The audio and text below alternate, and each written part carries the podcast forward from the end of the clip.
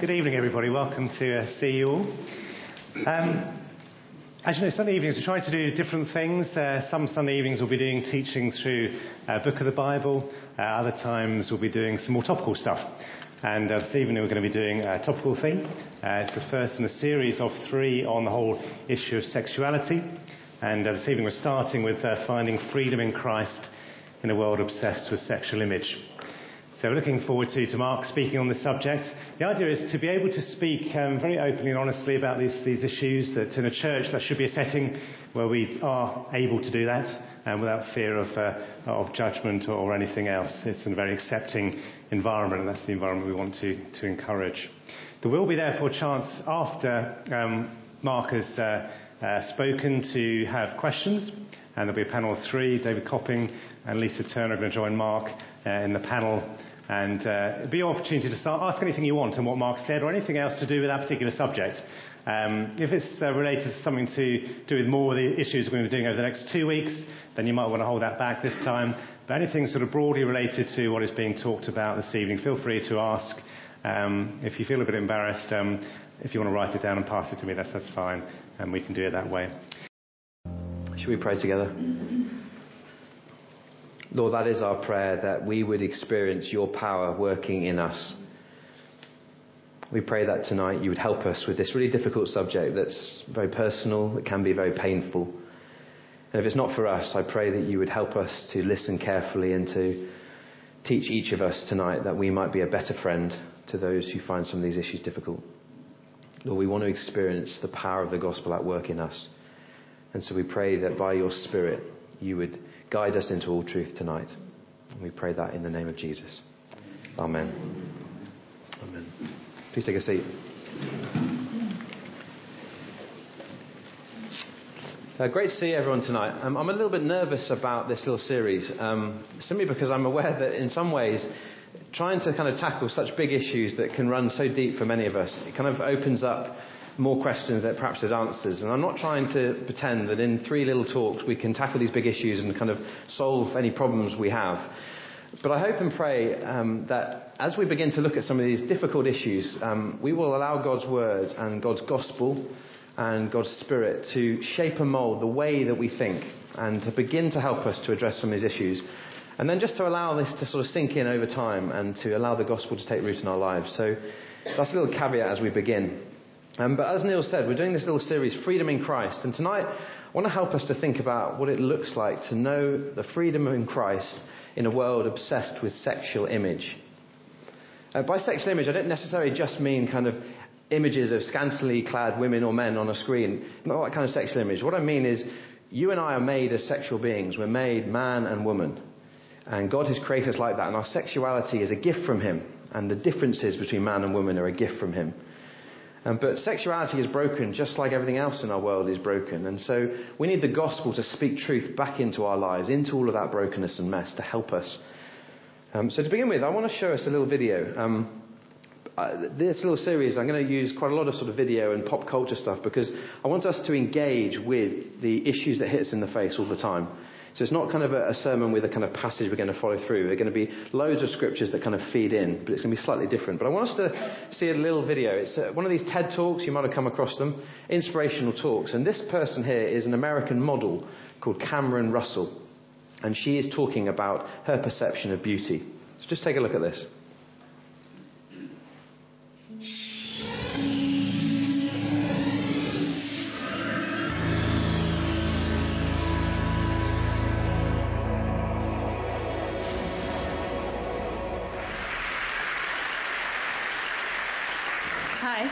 My name is Cameron Russell, um, and for the last uh, little while, I've been a model, um, actually for 10 years.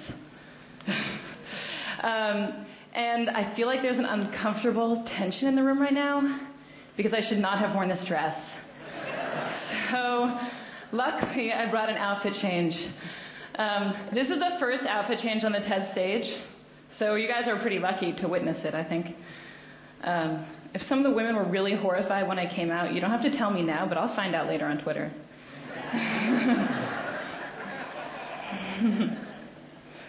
um, I'd also note that I'm quite privileged to be able to transform what you think of me um, in a very brief 10 seconds. Not everybody gets to do that. These heels are very uncomfortable, so good thing I wasn't going to wear them. The worst part is putting this sweater over my head because that's when you'll laugh at me, so don't do anything while it's over my head. All right. So, why did I do that? That was awkward. Um, well, um, hopefully not as awkward as that picture. Uh, image is powerful, um, but also image is superficial. I just totally transformed what you thought of me in six seconds. And in, in this picture, I had actually never had a boyfriend in real life. Um, I was totally uncomfortable, and the photographer was telling me to arch my back and put my hand in that guy's hair. Um, and of course, barring surgery um, or the fake tan that I got two days ago for work, um, there's very little that we can do to transform how we look.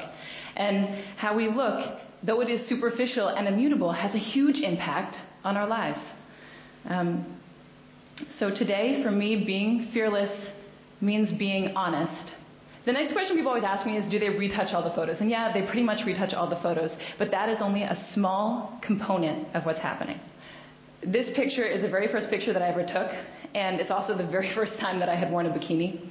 And I didn't even have my period yet. I know we're getting personal, but uh, you know, I was a young girl. This is what I looked like with my grandma just um, a few months earlier. Here's me on the same day as this shoot, my friend got to come with me. Here's me at a slumber party a few days before I shot French Vogue. Um, here's me on the soccer team and in V magazine. And here's me today. And I hope what you're seeing is that these pictures are not pictures of me, they are constructions. And they are constructions by professionals, by hairstylists and makeup artists and photographers and stylists and all of their assistants and pre production and post production. And they build this. That's not me. So the last question people ask me is, you know, what is it like to be a model? And I think the answer that they're looking for is if you are a little bit skinnier and you have shinier hair, you will be so happy and fabulous. And when we're backstage, we give an answer that maybe makes it seem like that. We say, it's really amazing to travel, and it's amazing to get to work with creative, inspired, passionate people. And those things are true, but they're only one half of the story because the thing that we never say on camera, that I have never said on camera, is I am insecure. And I'm insecure because I have to think about what I look like every day. Um, and if you ever are wondering, you know, if I have thinner thighs and shinier hair, will I be happier? Um, you just need to meet a group of models because they have the thinnest thighs and the shiniest hair and the coolest clothes, and they're the most physically insecure women probably on the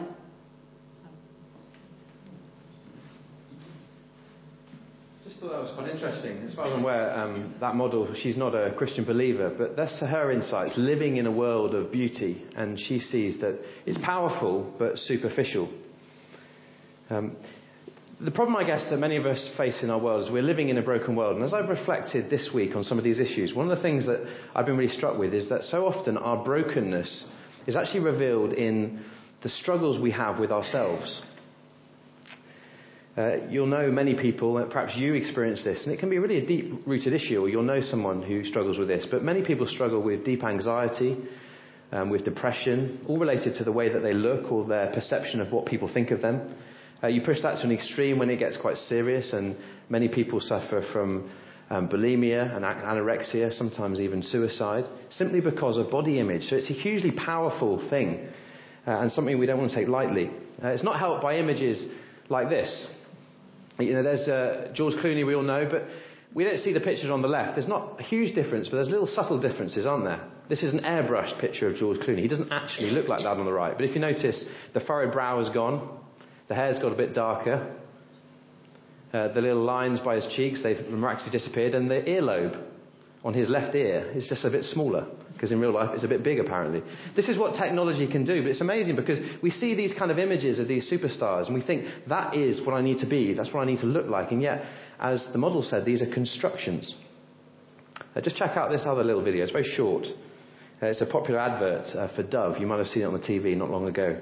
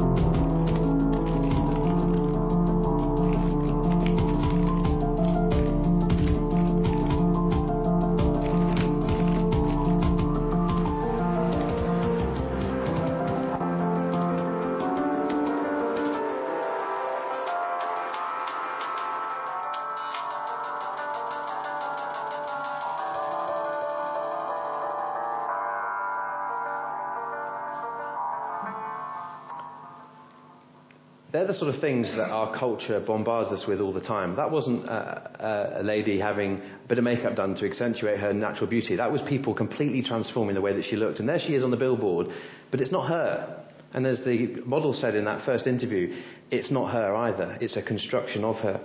But what do some of these issues and insecurities lead to? Well, here are three things. The first is insecurity.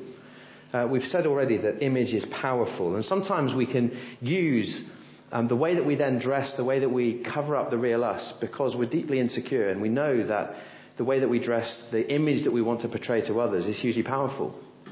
But we also know that image is very superficial. Uh, as interestingly, the model said on the video, didn't she? Models have the thinnest, thinnest hair, the shiniest legs, and yet they're amongst the most. What did I say? I think I might have got that the wrong way around. Maybe they do. Maybe they do. Anyway, whatever models have, they are some of the most insecure people on the planet.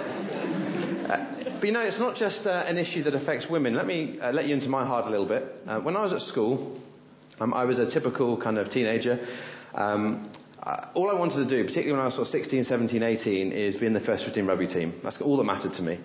But I'll tell you why it mattered to me. It mattered to me because I wanted people to think I was impressive. I was fit, I was strong, I was able. But I wasn't able just to be those things. I needed people to know that I was those things. It sounds really silly, but that's where I was at. I, this, this is completely stupid. This is, I'm being really honest with you. When I was that age, I used to walk around the school. Whenever I saw someone, I remember consciously almost trying to stand up a bit taller, because I'm not very big, and puff up my chest a bit. It's ridiculous. But as a macho teenager, I was desperate that people thought that I was this big, muscular rugby player, and that really mattered to me hugely insecure. I didn't need to show people that I was fit, strong, and able. I could just be those things if I was, and if I wasn't, it wouldn't have mattered. But I was hugely insecure in a completely different way that perhaps a woman might be. But insecurity runs very, very deep in us all, doesn't it? Second problem is that we, and we've seen on these videos, our culture creates a kind of unrealistic expectation for beauty. And when you see these images on the billboards, in the magazines, of course you're going to look in the mirror in the morning and go, I'm ugly. Because the things that you see and set as your standard aren't actual people, they are constructions. We're going to talk about that even more next week when we address the issue of pornography. And the third thing is that often, and we see this in the world, uh, there's often a, a, great ungodliness in the way that we use beauty, not seeking to reflect the true beauty of God, which is where we're going to get to, but almost sort of flaunting our own body image. Now, that can be people who wear very tightly fitted clothing almost to reveal their own body because they're sort of trying to show themselves to others. But equally, it can be people who are seeking to cover up the real them because they couldn't possibly be seen to look like they really look because there's in, a deep rooted insecurity. But the big question that we've all got to ask, particularly if you're a Christian, is do these issues that we struggle with, do they honour God? And is this understanding of beauty that we're bombarded with all the time in our culture, is that a true reflection of what is truly beautiful? And that's a challenge for us all. Last little video. Um, I've shown you this a few months ago when we did a little talk on um, worried what people think. This is a Christian guy called um, uh, Nick Vujicic. He was born without any arms and any legs. It's an extraordinary story, but he speaks about God affirming what we're really like. I just want to show us this again because I think it's really poignant and will help us. So, just the last little clip I want to show you.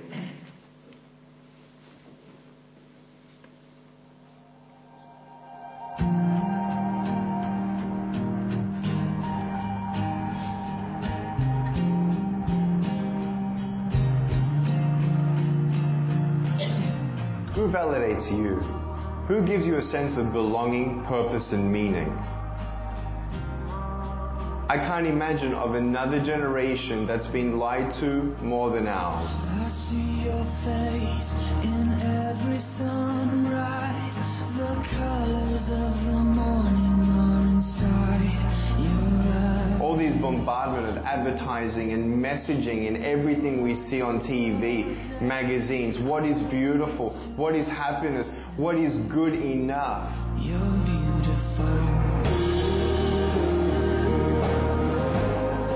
One day during a speaking tour, I was speaking in front of 300 executive businessmen and bankers in Singapore 2008.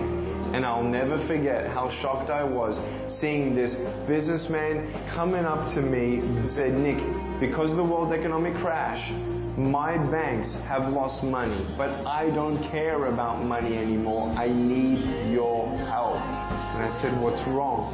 He said, It's my daughter. She's 14 years old and she looks at herself in the mirror and she can't see anything but ugly. Help me. I don't know what to say. I didn't know how to pray exactly at that moment. I could see that love that this father had for this child, but it wasn't enough. And it never will be enough because her perception became her obsession. And that brought her to a spiral of depression.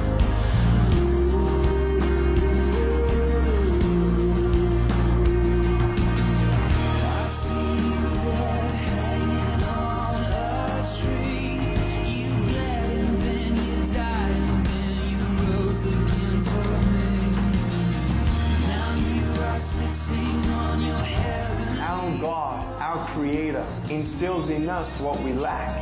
Our identity is defined by Him.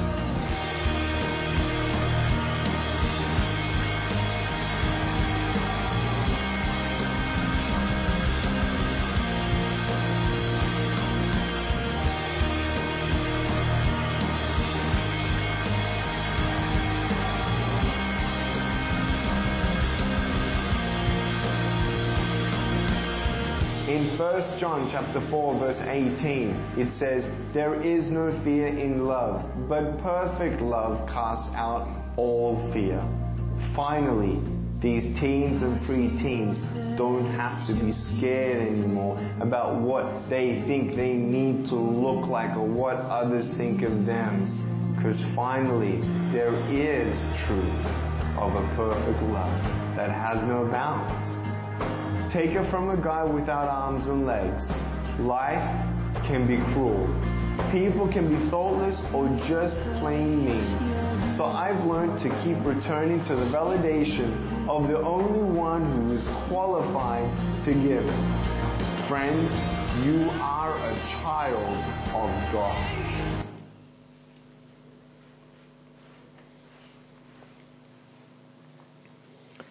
Every one of us wants to be wanted, don't we?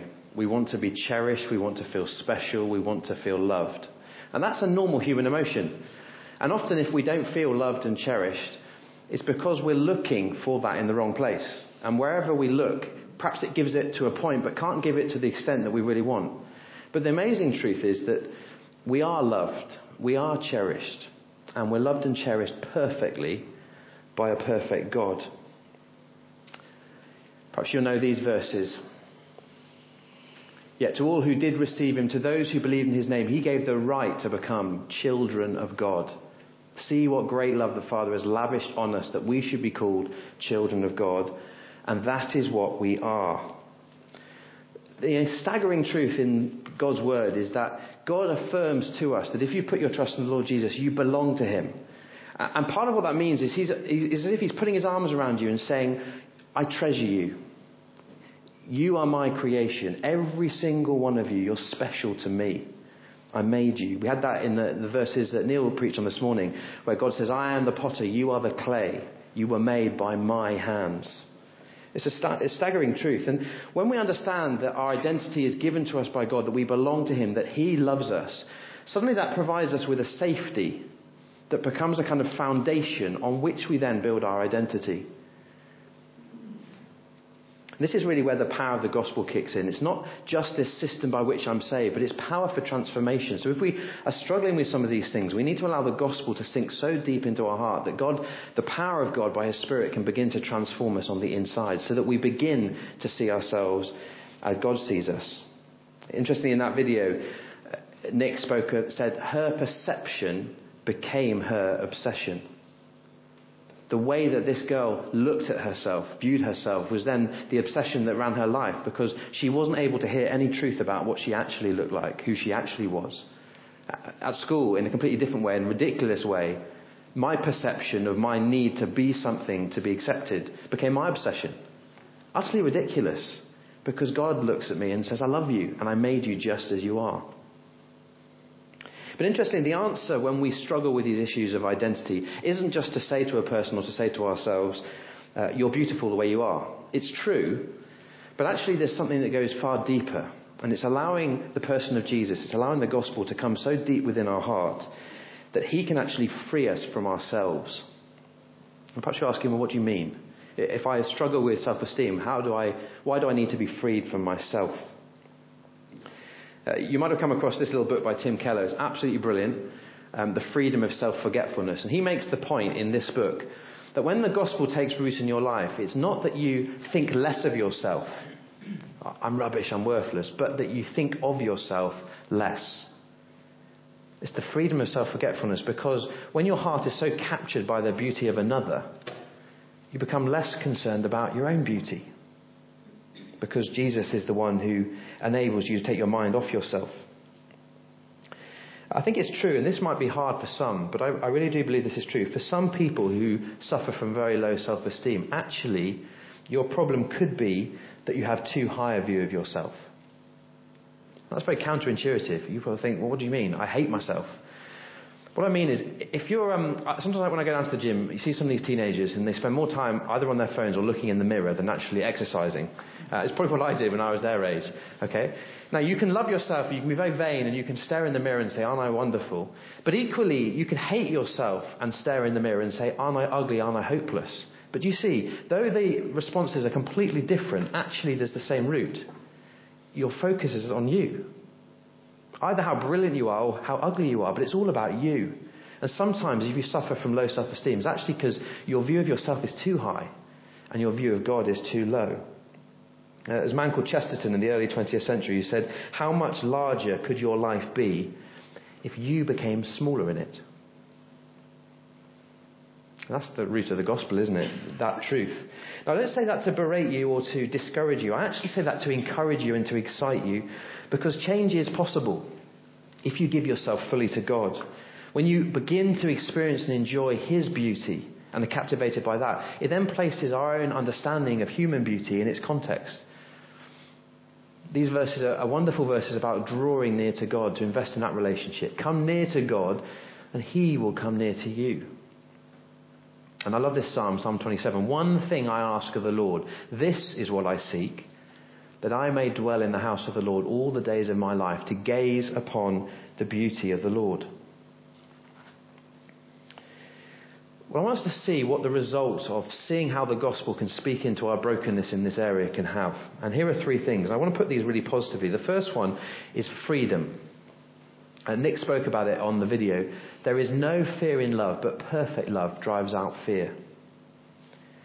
Uh, when I really believe that this is true, people can see me with all my imperfections. People can see me with my failures. I don't need to be something because God loves me perfectly, and that drives out all the fears that otherwise drive me to be something, to look like something, to perform.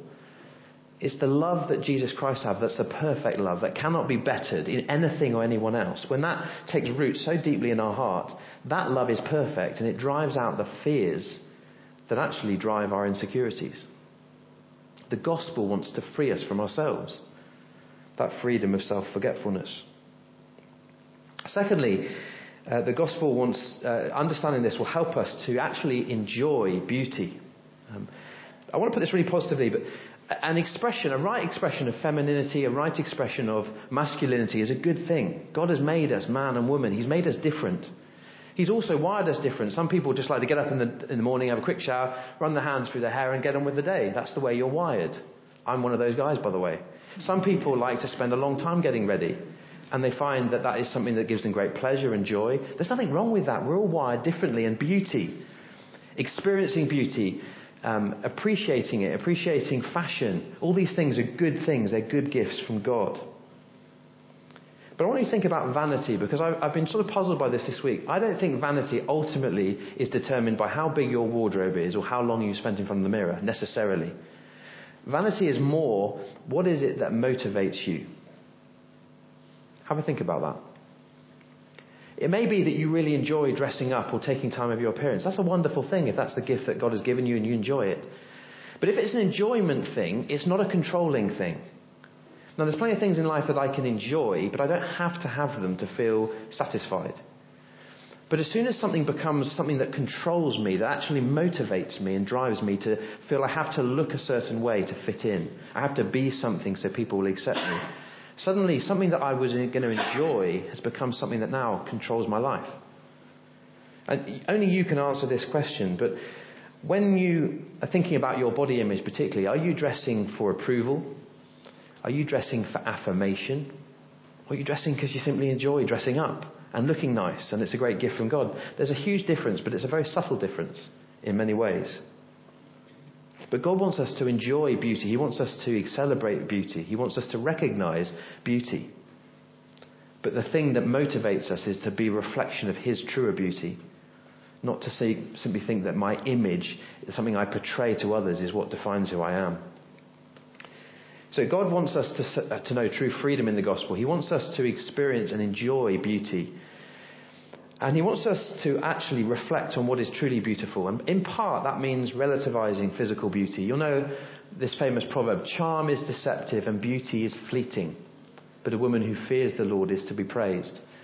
Uh, that word there, charm, could equally be translated physical appearance. We all know that physical appearance is deceptive.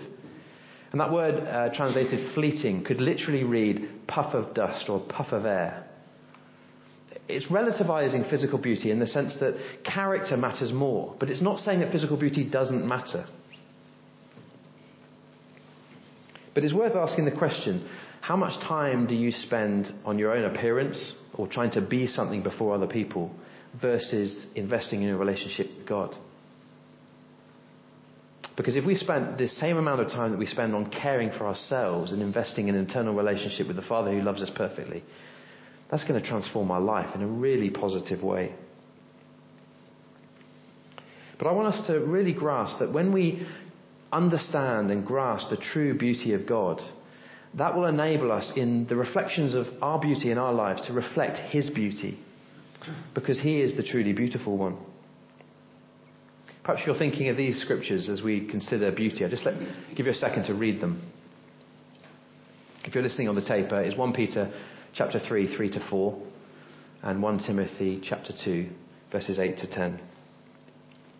Do you know sometimes these verses are sort of thrown at people who care about their appearance and they're completely misapplied? These verses, where Paul and um, Peter are speaking, uh, they're not verses that say that physical appearance don't matter. But in this particular culture, women were using the physical way that they dressed for a completely different reason. It wasn't to reflect the true beauty of God, but actually it was to draw attention to themselves. And this is why Paul and Timothy here challenged these particular women because they were spending excessive time, energy, money on their physical appearance, ultimately because they were drawing attention to self. And in a church context, Paul and Peter were saying, no, no, no, no. Your life isn't about drawing attention to self. Your life is about drawing attention to Him and reflecting His beauty.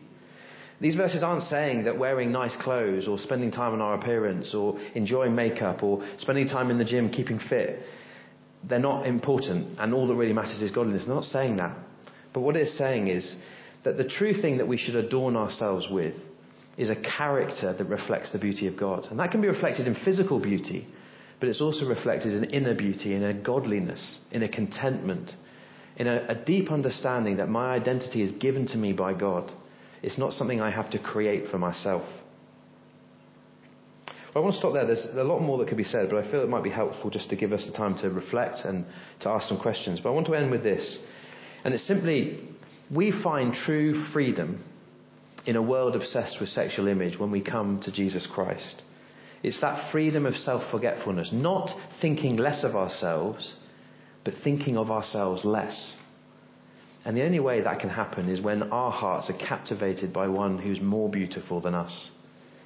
One whose attention and time we want to fix our eyes on because we know that He is everything that we're looking for. He is the one who affirms us. He is the one who gives us security. He is the one who says, I created you, you belong to me, and I love you. That is where the freedom comes. Freedom of self forgetfulness because our eyes and our hearts are fixed on Christ instead. I think that's a really important message that our culture needs to hear, particularly some of our teenagers growing up today, but actually all of us, because in different ways, each of us struggles with our identity. We struggle with what people think of us, and often that's masked in the physical appearance. I want to stop there, but um, give you a chance just to reflect on some of what we've been looking at, some of those passages of scripture we've looked at together. And uh, in a moment, Neil's going to come and uh, just be a chance for you to ask some questions. Come back, uh, push back if you feel it'd be helpful. Um, let's try and be honest and vulnerable with each other and just use this time to help each other to think about what true beauty looks like and to think about where we can find true fulfillment. Thanks, Neil.